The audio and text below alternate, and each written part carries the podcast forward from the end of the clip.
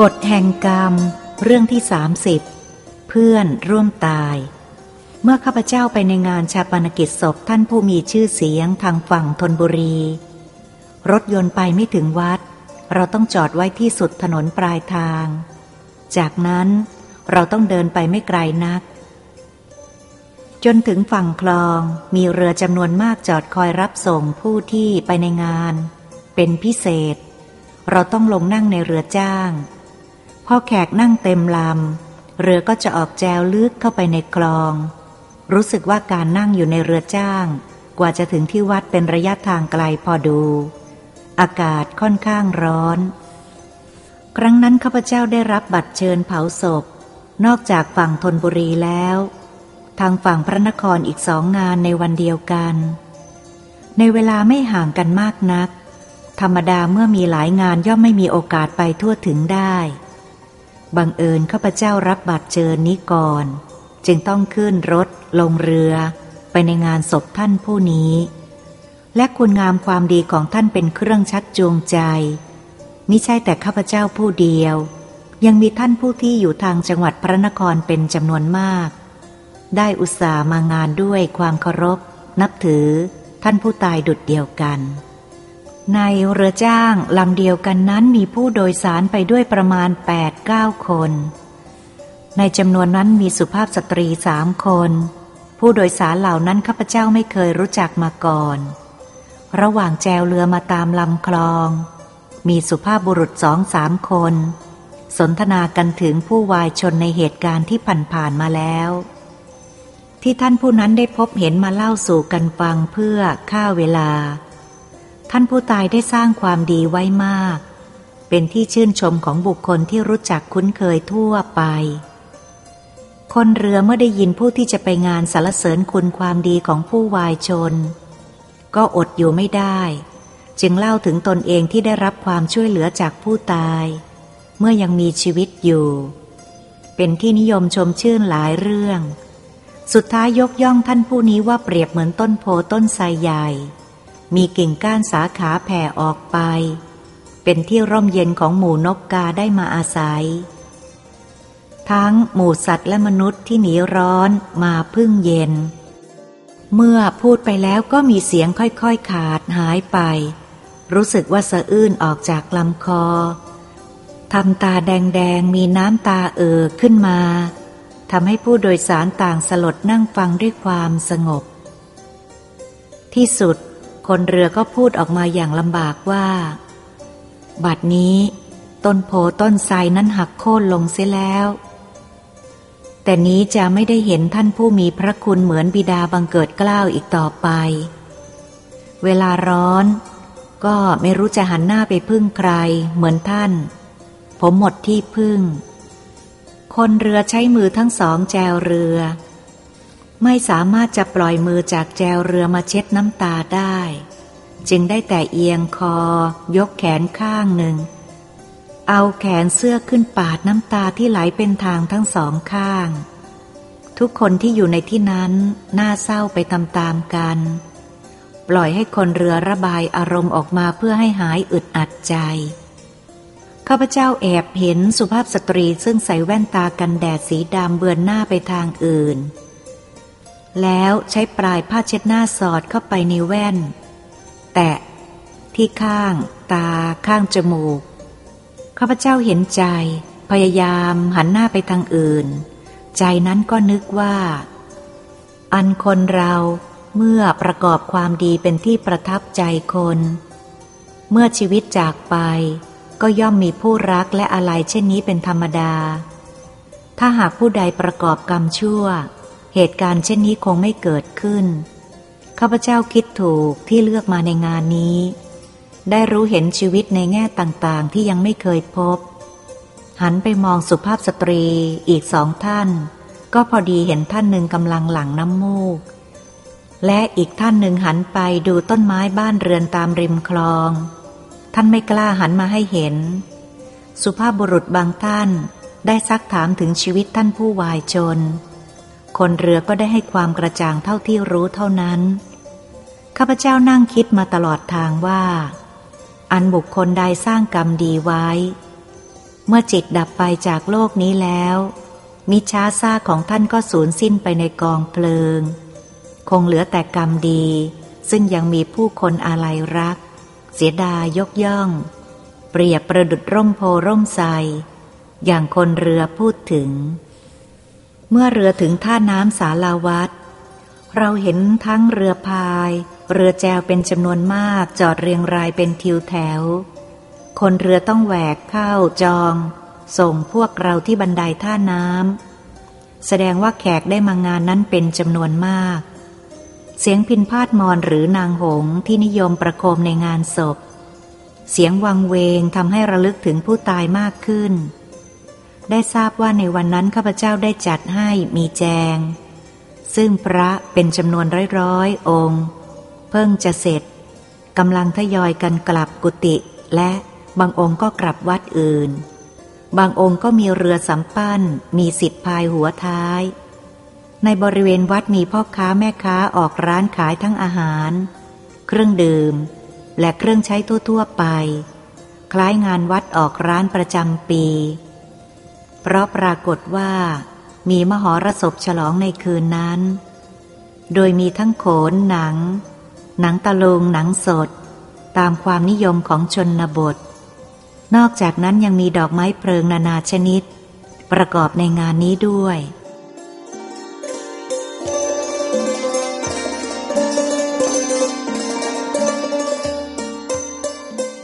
ข้าพเจ้าเห็นผู้คนที่มาช่วยในงานนั้นเป็นญาติหรือผู้ใกล้ชิดข้าพเจ้า ต่างแต่งขาวแบบนุ่งผ้าโจงกระเบนทั้งชายและหญิง เดินกันขวักไขวรู้สึกว่าจำนวนแขกที่ได้รับเชิญนั้นมีมากเกินกว่าที่คิดไว้ และคงเป็นงานใหญ่งานหนึ่งในวัดนี้ เมนที่เผาก็ได้ปลูกสร้างขึ้นใหม่ด้วยสลักลวดลายประกอบขึ้น พร้อมทั้งชั้นเชิงลวดลาย ช่อ กนกลายทองงดงาม ยอดแหลมเป็นชั้นขึ้นไปแบบปราสาทวิมานภายในเพดานบุผ้าขาวมีลายภาพในวงกลมบนเพดาน และตรงกลางบริเวณรอบๆ มีกระถางต้นไม้ประดับไม้ดัดเรียงรายอย่างสวยงาม เมนนี้พร้อมจะถอดออกเป็นชิ้นๆ ขนย้ายไปได้สะดวก และพร้อมที่จะประกอบขึ้นโดยรวดเร็ว นอกจากนั้นมีม่านกำมะหยี่ ปิดกั้น ลงศพ เมื่อตั้งไว้บนเชิงตะกอนนอกจากนั้นมีการตกแต่งแสดงฝีมือแทงหยวก สลักลวดลายเป็นตัวพญานาค ซึ่งแกะสลักจากมันเทศและฟักทองมะละกอระบายสีสวยงาม ศิลปะรุ่นเก่ามีผู้นิยมกันมากตามชนบท แต่หาดูได้ยากทางพระนคร บันไดขึ้นลงทั้งสีด้าน ปูด้วยพรม นอกจากนั้นยังมีดอกมะลิสดร้อยเป็นโคมตะข่าย ตรงกลางเป็นพวงระยะ มีดอกจำปาร้อยอุบะแขวนไว้ทั้งสีมุม และตรงกลาง หอมอบอวนข้าพเจ้าคิดว่าการเผาคงใช้แบบเก่าดั้งเดิมที่เคยได้เห็นมา คือใช้ฟืนสมโหมไฟแล้วมีสับปะเลอคอยถือ เหล็กทิ่มแทงพลิกศพกลับไปมา ให้ไหม้ทั่วถึง เพื่อไม่เปลืองฟืนและมีถุงน้ำและกระป๋องไว้คอยตักราด ข้างโลง เพื่อเลี้ยงโลงไม่ให้ไหม้ไฟก่อนที่ ร่างซากศพจะเป็นเท่าฐาน หรือไม่กระประสงค์จะใช้ ไม้โลงทำสิ่งอื่นที่เป็นประโยชน์ต่อไป เมื่อถึงกำหนดเวลา พวกเจ้าภาพนำศพออกจากศาลาที่ตั้ง มีพระภิกษุสงฆ์อาวุโสชักสายสินนำหน้า มีญาติมิตรสนิทติดตามมาเป็นจำนวนมาก บางท่านร่ำไห้อะไรรักผู้ตาย บางท่านก็มีตาอันแดงกล่ำซึ่งแสดงว่าได้ผ่านการร้องไห้มาแล้ว บางท่านเป็นหญิงชรามากเดินแทบไม่ไหว มีผู้ช่วยพยุงสองข้าง ยังอุตส่าห์ตามศพเดินเวียนเชิงตะกอนได้สามรอบ แล้วก็จัดเข้าสู่ที่เผาซึ่งจัดไว้ล่วงหน้า เมื่อจัดนำศพขึ้นตั้งเชิงตะกอนเรียบร้อยแล้ว จึงเริ่มทำการเชิญให้แขกผู้มีเกียรติทอดผ้า และเผาเป็นพิธีก่อนสำหรับชาวชนบทและเจ้าภาพเขานิยมเผาจริง ฉะนั้นเจ้าภาพจึงเชิญพวกที่ไปจากพระนครเผาก่อน เพื่อจะให้มีเวลากลับถึงพระนครก่อนค่ำ ทันใดนั้นพวกมหรสพต่างๆ ก็เริ่มแสดงหน้าไฟ ตั้งแต่เริ่มเผาหลอกจนถึงสุดท้าย ก็หยุดเพื่อแสดงกลางคืนต่อไป พวกเราจึงเริ่มทยอยกันขึ้นไป เราได้พบสิ่งที่คิดว่าคงไม่มีใครเคยพบมาก่อน คือมีชายสูงอายุผู้หนึ่งนั่งยองๆ ก้มหน้าสะอื้นพนมมืออยู่ในเขตปรำบนเมนเชิงตะกอนมุมหนึ่ง เสียงร้องไห้รำพันถึงคุณความดีของผู้ตายมิได้เงยหน้ามาสนใจกับผู้อื่น ซึ่งกำลังทยอยผ่านไปเป็นจำนวนมาก ที่ซึ่งชายผู้นั้นนั่ง เป็นชั้น ไม่เป็นที่กีดขวางพวกแขก รู้สึกว่าชายชราผู้นี้มีความอะไรผู้ตายอย่างสุดซึ้ง พวกเราเข้าไปแสดงความเคารพร่างผู้ตายซึ่งอยู่ในโลง และวางดอกไม้จันทูบเทียน ใต้โลงศพแล้วจึงเดินลง แต่ในใจข้าพเจ้าได้นึกสังเวชในชายสูงอายุผู้นั้น ยิ่งนัก นับแต่ข้าพเจ้าเคยไปงานศพมามากราย นานๆจะได้พบเจ้าภาพบางรายที่เป็นสุภาพสตรี ร้องไห้รำพันถึงสามี หรือบุตรซึ่งได้จากไป ไม่มีวันกลับ ยังไม่เคยเห็นบุรุษร้องไห้รำพันเช่นนี้ เพราะไม่เห็นมาก่อนจึงเห็นแปลก เราถือว่าบุรุษนั้นเป็นผู้มีจิตใจเข้มแข็งอดทน น้ำตาจะไม่ออกง่าย ๆ และยิ่งอยู่ในวัยสูงอายุแล้วเห็นโลกมามาก การเศร้าโศกอะไรจึงแสดงออกมาให้เห็นได้ยาก แต่ท่านผู้นี้มาร้องไห้สะอึกสะอื้นรำพันถึงผู้ตาย ย่อมประหลาดและพิเศษ เสียงที่ข้าพเจ้าได้ยินโดยบังเอิญ บางตอนยังจำได้ว่า ไม่ว่าพี่จะไปอยู่ที่ไหนข้าจะขอติดตามไปทุกชาติ เมื่อได้ยินคำนั้นทำให้จิตใจหดหูและเกิดความสนใจยิ่งนัก ยังไม่ทราบว่า จะไปติดตามสืบเรื่องได้อย่างไร คิดว่าพอหมดงานแล้วจะติดต่อสอบถามทางญาติของผู้ตายที่ข้าพเจ้าเคยรู้จักคุ้นเคย คงมีโอกาสได้ทราบความจริงว่าชายผู้นั้นคือใคร และมีความสัมพันธ์กับผู้ตายเพียงไร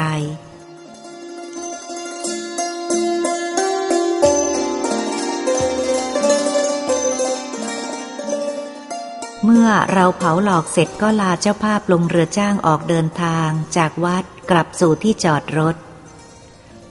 และบังเอิญเราลงเรือจ้างลำเดียวกับเวลามา ผู้โดยสารก็เป็นชุดเดียวที่มาด้วยกัน ครั้งนี้เรายิ้มให้กันด้วยไมตรีจิต เมื่อนั่งเรียบร้อยแล้วคนในเรือคนเดิม เริ่มทอเรือออกจากศาลาหน้าวัด เพราะเป็นเวลาน้ำลง ความจริงทางเจ้าภาพที่ได้จัดเรือไว้รับรองนั้น นอกจากเรือจ้างสำหรับผู้ที่มารถยนต์จอดไว้ปลายถนนฝั่งธนบุรีแล้ว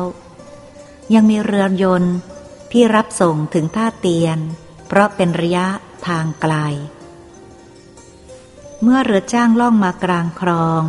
เราสนทนากันด้วยเรื่องชายสูงอายุ ซึ่งเป็นที่สนใจของทุกคน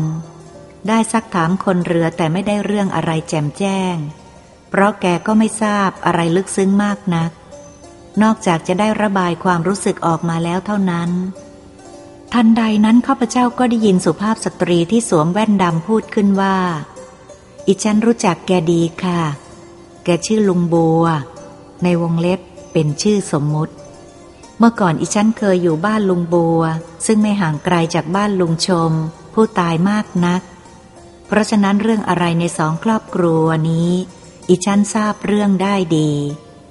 ได้ทราบเรื่องราวของท่านทั้งสองจากปากคำของท่านเอง เพิ่งจะเหินห่างกันเมื่ออีฉันมีเรือน ย้ายไปอยู่กับสามีทางฝั่งพระนคร พวกเราหันมาสนใจกับสุภาพสตรีผู้นั้นทันที เสียงสุภาพบุรุษผู้หนึ่งพูดว่า จะเป็นพระคุณอย่างยิ่งเทียวครับ ถ้าคุณจะเล่าให้พวกเราฟังถึงเรื่องลุงบัวกับท่านผู้ตาย เพราะพวกเรากำลังสนใจมาก ที่ได้พบเหตุการณ์เช่นนี้ ที่ยังไม่เคยได้พบมาก่อน อย่างน้อยก็ต้องมีเหตุการณ์ที่น่าสนใจแฝงอยู่เบื้องหลัง จึงเป็นเหตุให้ชายสูงอายุแสดงออกมา ด้วยความรู้สึกอย่างลึกซึ้ง ไม่สนใจต่อผู้ใด และโลกภายนอกที่จะมองไปในแง่ของความอ่อนแอทางจิตใจของแก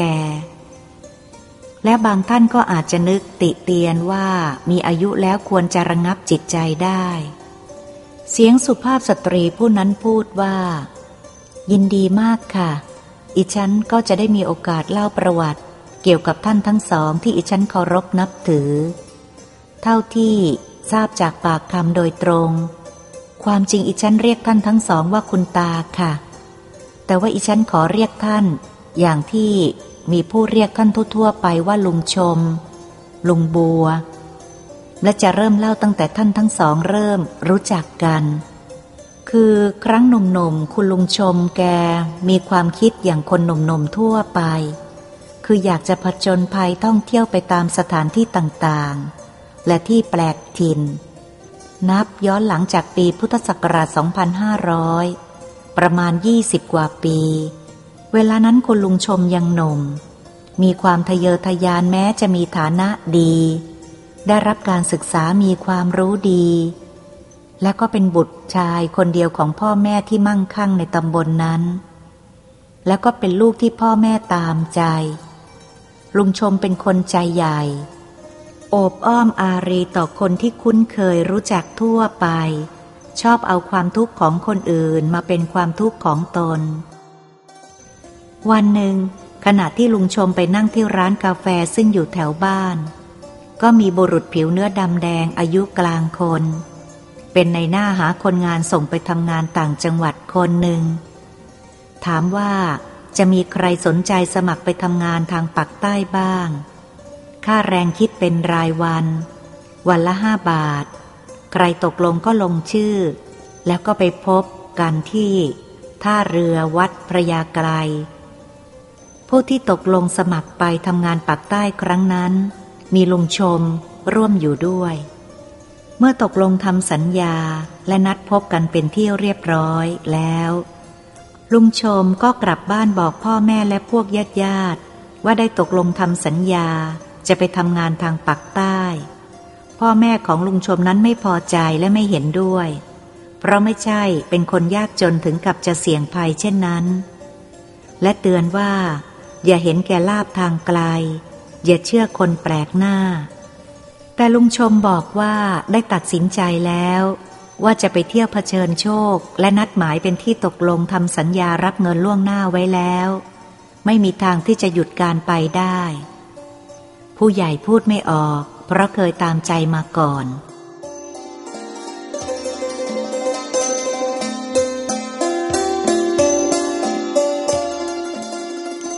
ครั้นถึงกำหนดก็มีคนไปรออยู่ที่ท่าเรือ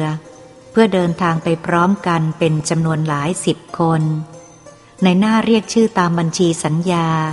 เมื่อครบแล้วก็จัดการจ่ายค่าโดยสารตามจำนวนคนที่ไป และพาไปลงเรือกลไฟเดินทะเล ซึ่งเดินตามชายฝั่ง พวกที่ไปต่างหอบหิ้วเครื่องใช้สิ่งของที่จำเป็น ลงเรือไปด้วย พวกที่ไปนั้นบางคนมีฐานะดี แต่สมัครเพื่อไปหาความสนุก บางคนไปเพราะหางานในกรุงไม่ได้ บางคนไปเพราะมีความยากจน อยากได้ค่าแรงมาก เมื่อเดินลงเรือต่างมีกิริยาร่าเริงตามภาษาคนหนุ่ม แต่ที่เงียบเหงาเศร้าใจก็มี มีคนมาส่งที่ท่าเรือไม่น้อย ครั้นถึงเวลาเรือใช้เครื่องจักรแล่นออกจากท่าไปตามลำดับพ้นน้ำปากอ่าว รอนแรมไปในทะเล ที่สุดก็ถึงจุดหมายปลายทาง จอดที่ท่าเรือเมืองหนึ่งทางปักใต้ แล้วพวกที่ไปจากกรุงเทพ เพื่อจะทำงานก็ลงจากเรือ มีพวกสวนยางออกมารับหลายคน แต่ทุกคนดูหน้าตาเหี้ยมเกลียม ไม่ช้าพวกที่มาจากกรุงเทพก็เดินทางเข้าไปในป่า พวกที่มารับต่างก็มีปืนยาวคนละกระบอก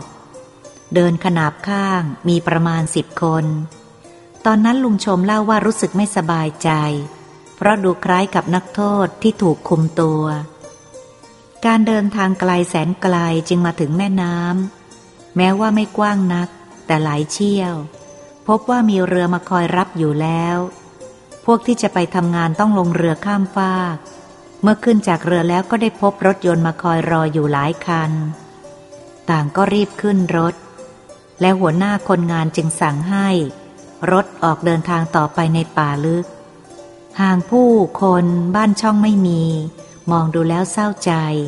คิดว่ากำลังจะเดินทางไปสู่ที่ไกลจากความเจริญ ชุกชุมไปด้วยสัตว์ป่า รถยนต์คงวิ่งเป็นชั่วโมงชั่วโมงไม่ช้าก็มาถึงบ้านพักคนงาน ปลูกเป็นเรือนแถวยาว หลังคามุงด้วยพวกหญ้าแห้ง พอไปถึงเป็นเวลาหัวค่ำแล้ว มีโรงเลี้ยงอาหารเขาจัดให้นอนเรียงแถวคล้ายๆ นักโทษ คนงานเก่ามีอยู่แล้ว ลุงชมไม่สบายใจ เพราะหน้าตาพวกอยู่เก่านั้นดูไม่ค่อยสบายใจเลย เป็นคนมีทุกข์ ไม่มีใครปริปากพูดทักทาย เท่าที่ควรจะทักทาย พวกที่มาใหม่ในฐานะเป็นเพื่อนร่วมงาน แต่คืนนั้นพวกกรุงเทพต่างนอนหลับเหมือนตาย เพราะต้องเดินทางมาตลอดทั้งวัน ลุงชมไม่เคยเดินทางไกลเช่นนี้มาก่อน ฉะนั้นจึงล้มตัวลงนอนทั้งเหงื่อใคร พอตัวถึงพื้นก็หลับอย่างสลบสลายจนรุ่งเช้า พอเสียงระฆังดังขึ้นเป็นสัญญาณ ให้รีบรับประทานอาหาร ทุกคนต่างเข้าไปในโรงอาหาร เขาแจกจาน เคลือบและช้อนเคลือบเรียงตัว ไปตลอดตักข้าวและแกงราดลงบนข้าว เสร็จแล้วต่างไปนั่งรับประทาน พอถึงเวลาเขาตีระฆัง ทุกคนต้องหยุดรับประทานอาหาร จะอิ่มหรือไม่เขาไม่สนใจ เพราะถึงเวลางานแล้ว ทุกคนจะต้องไปทำงานตรงเวลา มีคนถือปืนคอยคุมไปด้วย ลุงชมเล่าว่ามารู้สึกตัวว่าไม่ได้มาทำงานเสียแล้ว มาถูกคุมขังเป็นนักโทษมากกว่า เพราะเมื่อออกมามองดูหน้าบ้านพักคนงานยาวเป็นแถวนั้น มีลวดหนามขึงทีและสูงล้อมรอบ ไม่มีทางออก นอกจากทางเข้าออกทางประตูเดียวเท่านั้น และมีคนยามถือปืนเฝ้าประตู จึงรู้สึกว่าถูกหลอกมาทำงานเป็นทาสเหมือนอยู่ในนรก ในเมืองมนุษย์ทำให้ลุงชมนึกถึงคำพูดผู้ใหญ่ที่เตือนว่า ลาบทางไกล คนแปลกหน้า อย่าได้ไว้วางใจ รู้ว่าผู้ใหญ่พูดถูกเมื่อสายเสียแล้ว ในเวลาเข้าป่าเข้าจ่ายเลื่อย จอบ เสียม และเครื่องหักล้างถางพง มีงานบุกเบิกและทำสวนยางในป่า แต่การที่จ่ายเครื่องใช้นั้นมีคนคุมถือปืนยาวคอยระวัง จับตาอยู่ตลอดเวลา เมื่อใช้เสร็จแล้วต้องรีบนำเครื่องมือใส่หีบลั่นกุญแจ และเขาจะมีคนตรวจดูให้ครบทุกชิ้นตามจำนวนที่เบิกมา บัดนี้จึงรู้ว่าทุกคนต้องทำงานหนักอย่างนักโทษ มีคนถือปืนคอยคุมอยู่ตลอดเวลา ทั้งเวลานอนกลางคืนด้วย พวกคนงานไม่สามารถจะหลบพ้นสายตาไปได้ แต่ต้องทนอยู่ทนทำ ทั้งที่ตัวอยากหนีออกจากที่คุมขังอย่างนักโทษ สถานที่พักของคนงานคือนรก คนงานมาจากกรุงเทพ และจังหวัดอื่นเพิ่มมากขึ้น แต่ได้ข่าวว่า ยังไม่พอกับจำนวนที่ต้องการ คนมากก็ยัดเยียดกันอยู่ ยัดเยียดกันนอน และได้ข่าวจะขยาย โรงพักคนงาน การกินการอยู่คล้ายเลี้ยงสัตว์มากกว่าเลี้ยงคน อาหารไม่พออิ่มท้อง แต่ต้องทำงานหนักตลอดวัน เวลาพักผ่อนก็คือเวลานอนเท่านั้น ไม่ช้าคนงานก็ล้มป่วยด้วยไข้มาลาเรีย และโรคขาดอาหารไม่พอเลี้ยงร่างกาย ซึ่งต้องตรากตรำงานหนัก มีพวกที่ไว้วางใจของเจ้าของสวนยางคนหนึ่ง มีความรู้พยาบาลอย่างงูงูปลาปลาตั้งตัวเป็นหมอจำเป็นรักษากันด้วยยาควินิน และยากลางบ้าน ตามมีตามเกิดที่หายก็มีที่ตายก็มี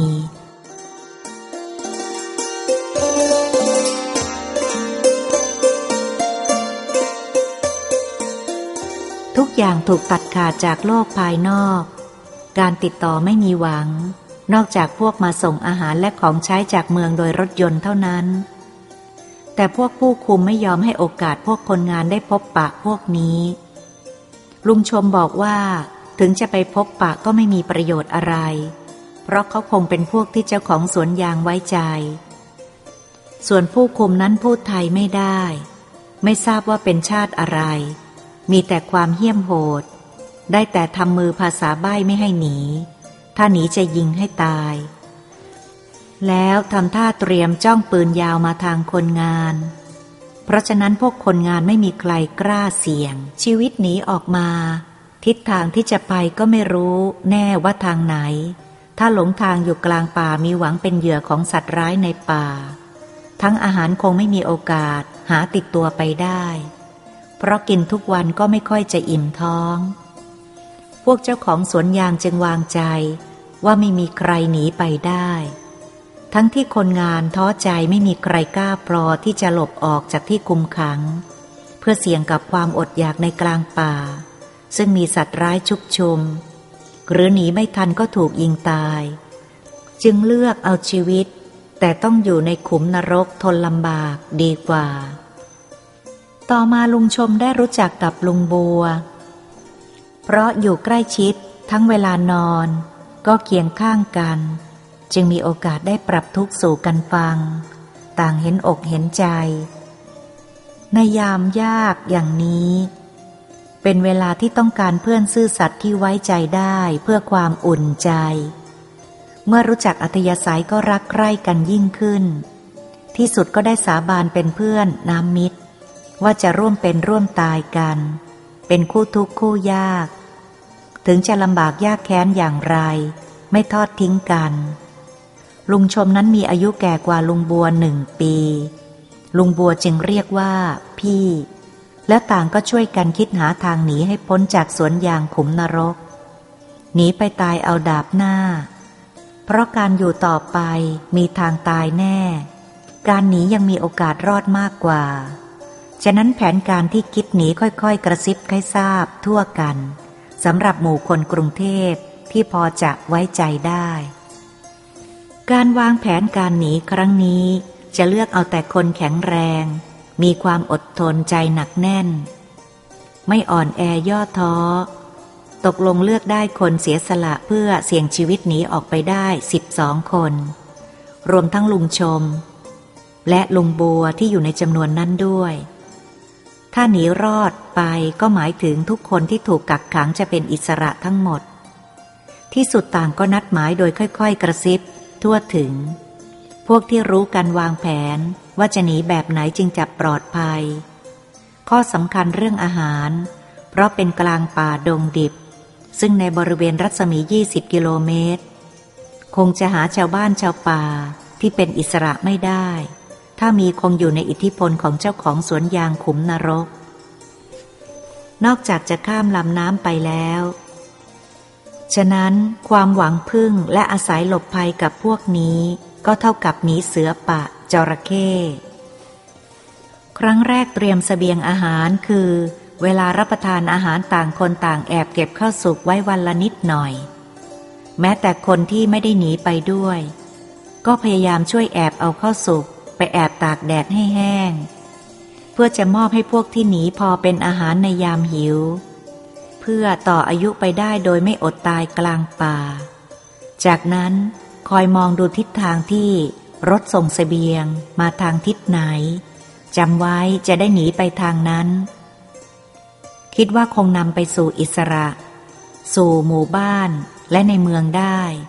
จากนั้นก็ค่อยรอวันอิสระที่จะมาถึง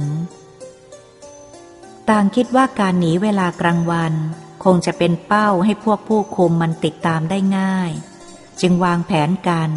โดยหนีเวลากลางคืนแรมอ่อนๆ ใช้ความมืดตอนหัวค่ำบางตา กะเวลาหนีออกไปแล้ว เดือนจะขึ้นสว่างรุ่งเช้า อาศัยแสงเดือนเป็นเครื่องนำทาง อีกประการหนึ่งคิดว่า พวกผู้คมคงไม่กล้าติดตามในเวลากลางคืน เพราะกลัวพวกนี้จะซุ่มทำร้ายเอา ทั้งคนงานที่อยู่ในบ้านพัก หรือค่ายนรก ที่ไม่หนีมีอีกมากจะระดมผู้คนที่ติดตามผู้หนี ก็กลัวไม่มีคนควบคุมทางค่ายพัก จึงเป็นการภาวะผวัง พวกผู้คุมและพวกสวนยางมีเพียงยี่สิบกว่าคนเท่านั้น เมื่อคนงานพร้อมใจกันแล้ว คงไม่สามารถรั้งไว้ได้อยู่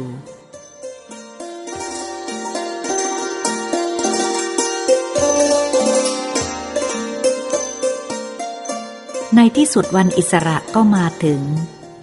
ในคืนวันนั้นเอง พวกคนงานที่ไปจากกรุงเทพ ต่างทราบทั่วกันว่า วันสำคัญระหว่างความตาย หรืออิสรภาพกำลังมาถึง ทุกคนเตรียมตัวด้วยความตื่นเต้น ต่างก็เตรียมของเท่าที่มีอยู่ เช่นข้าวตากเป็นต้น นับว่าเป็นของสำคัญ คืนนั้นคิดกันว่าจะรีบนอนแต่หัวค่ำเพื่อเอาแรงไว้หนี แต่ไม่มีใครนอนหลับ ตามที่ตั้งใจไว้ เพราะเป็นครั้งสำคัญที่ต้องผจญต่อความเป็นความตายในชีวิต เพราะทุกคนใจเต้น ประสาทตื่น ทั้งกลัว ทั้งดีใจที่จะเป็นอิสระ กะเวลาก่อนเที่ยงคืนเล็กน้อย เป็นยามหนี และเลยเที่ยงคืนไปพระจันทร์จะขึ้น จึงไม่มีใครนอนหลับตามที่นึกไว้ เดิมตกลงกันว่าจะหนีตอนตีสามตีสี่เพราะเป็นเวลาที่คนยามง่วงชอบหลับตอนนี้ แต่นึกดูว่าเวลาหนีมีน้อย คงจะไปไม่ถึงไหนจะสว่างเสียก่อน จึงเปลี่ยนเวลาใหม่ ไม่เช้าเวลาของอิสรภาพก็มาถึง ในเวลากลางคืน มีคนเฝ้ายามสองคน คือเฝ้าประตูทางเข้าคนหนึ่ง อีกคนหนึ่งสะพายปืนเที่ยวเดินตรวจรอบๆ ที่พักของคนงาน เห็นจะเป็นเพราะความประมาท ไม่เคยคิดว่าจะมีคนงานหลบหนี เพราะกลางวันทำงานมาเหนื่อย สายตัวแทบจะขาด คงจะหลับกันสบาย จึงวางยาไม่เข้มแข็งเหมือนควบคุมในเวลากลางวัน พอถึงเวลานัดหมายพวกคนงานที่เลือกแล้วก็ค่อย ๆ ทยอยคลานออกจากที่พักเงียบๆ เลือกคนที่อาสาออกนำหน้า ล้วนแต่รูปร่างแข็งแรงล่ำสัน เพื่อจัดการกับยามผู้คุมไม่ให้ส่งเสียงร้องให้พวกช่วย อีกพวกหนึ่งไปจัดการกับยามเดินตรวจรอบๆที่พัก อีกพวกหนึ่งไปจัดการปลดระฆังออกทิ้งเสีย เพราะจะทำให้ตีบอกสัญญาณเหตุร้าย ไม่ให้ได้ทันท่วงที ทุกอย่างเป็นไปตามแผนการ พวกอาสารุ่นแรกคลานออกมาทางประตู เพราะตะเกียงรั้วแขวนอยู่ ส่องสว่าง กลัวยามจะเห็น จึงค่อยๆคคลาน อกติดดินออกมา โชคดีการจัดกับยามได้โดยง่าย เพราะคนยามหลับแต่หัวค่ำคอตก ปืนพาดตัก ศีรษะพิงรั้วประตูนั่งอยู่ พวกหนีคลานเข้ามาใกล้ไม่รู้ตัว ไม่ช้ายามก็ถูกรัดคอ เอาผ้าผูกปาก ช่วยกันมัดให้แน่น จนหลังแอนดิ้นไม่ไหว ร้องไม่ออก ถ้าไม่มีคนมาแก้ไม่มีหวังหลุดเองได้ อีกพวกหนึ่งจัดการกับยามเดินตรวจซึ่งอยู่ห่างคนละมุมกับประตู ขณะนั้นกำลังสูบยา จึงเอาปืนยาวพิงไว้ข้างฝา หยิบบุหรี่เอาไม้ขีดมาจุดหน่วยอาสาที่ซุ่มคอยอยู่กระโดดเข้ารัดคอ ไม่ช้าก็ถูกผ้าเขาม้า ควันเป็นเกลียวมัดปากแน่น ไม่มีเสียงรอดออกมาได้ แล้วมัดมือมัดเท้าตกเป็นเฉลยเหมือนเพื่อนของมัน ทุกอย่างเรียบร้อย สมดังความตั้งใจไว้ทุกอย่าง และได้ริบปืนเอาไปด้วยทั้งสองกระบอก ไม่ช้าพวกวางแผนการซึ่งเป็นคนกรุงเทพ อาศัยความมืดข้างแรมค่อยๆ หลบออกจากค่ายพักคนงาน หรือค่ายนรก ในยามสงัดเงียบกลางป่าดงดิบ พวกคนงานรวมกันเป็นหมู่ และคนมีปืนซึ่งริบมาจากยามเดินนำหน้าหนึ่งกระบอก เพื่อป้องกันสัตว์ร้าย ข้างหลังมีคนถือปืนอีกหนึ่งกระบอกเพื่อระวังการโจมตี การเดินทางจะปลอดภัยจนกว่าจะถึงรุ่งเช้า เพราะกลางคืนพวกที่คุมไม่กล้าติดตามดังที่คิดไว้ ฉะนั้นการเดินทางหนีออกจากค่ายนรกในกลางคืนวันนั้น จึงปลอดภัย ไม่มีวี่แววว่าผู้คุมจะติดตามมาล่าตัวคืนไป การเดินทางเป็นไปอย่างเร่งรีบตลอดคืน ความกลัวที่จะต้องกลับไปอยู่ในสวนยางนรกทำให้มีมานะ อดทน ไม่มีใครง่วงนอน คิดอยู่แต่ว่า อย่างไรเสียพวกนั้น คงต้องออกติดตามกลับคืนไป หรือไม่ก็ฆ่าเสีย ไม่ให้คนงานอื่นเอาเยี่ยงอย่าง เพราะการที่ปล่อยให้คนงานหนีรอดไปได้ หมายถึง ความพินาศจิบหายของการทารุณโหดร้ายจะต้องยุติลง เรื่องจะต้องถูกเปิดเผย ให้โลกภายนอกรู้ถึงความเหี้ยมโหด ความจริงที่กักขังคนไว้ใช้แรงงานอย่างสัตว์ ให้อาหารการกินพอกันตาย ความเป็นอยู่อย่างในขุมนรก พอท้องฟ้าสังสางต่างก็เอาข้าวตากที่ติดตัวมาเคี้ยวกินที่ริมทานน้ำใส และจืดสนิท ต่างกินกันอย่างรีบร้อน พักผ่อนแต่ให้หายเมื่อยล้า ในการเดินทางมาตลอดรุ่ง และจะต้องหนีต่อไป แต่การหนีเพื่อความอิสระย่อมพักนานไม่ได้ ทั้งเมื่อท้องฟ้าสว่างการหนีเวลากลางวันมีอันตรายมาก เพราะง่ายต่อการติดตาม ยังอยู่ในป่า ยังไม่พ้นอันตราย จึงต้องกระจายออกแยกย้าย หมู่ละสามสี่คนเป็นอย่างมาก เพื่อหลบหนีผู้ติดตามได้ง่ายกว่าคนกลุ่มใหญ่ หลังจากพักแล้วต่างก็แยกย้ายหนีต่อไปจนกว่าจะถึงปลายทาง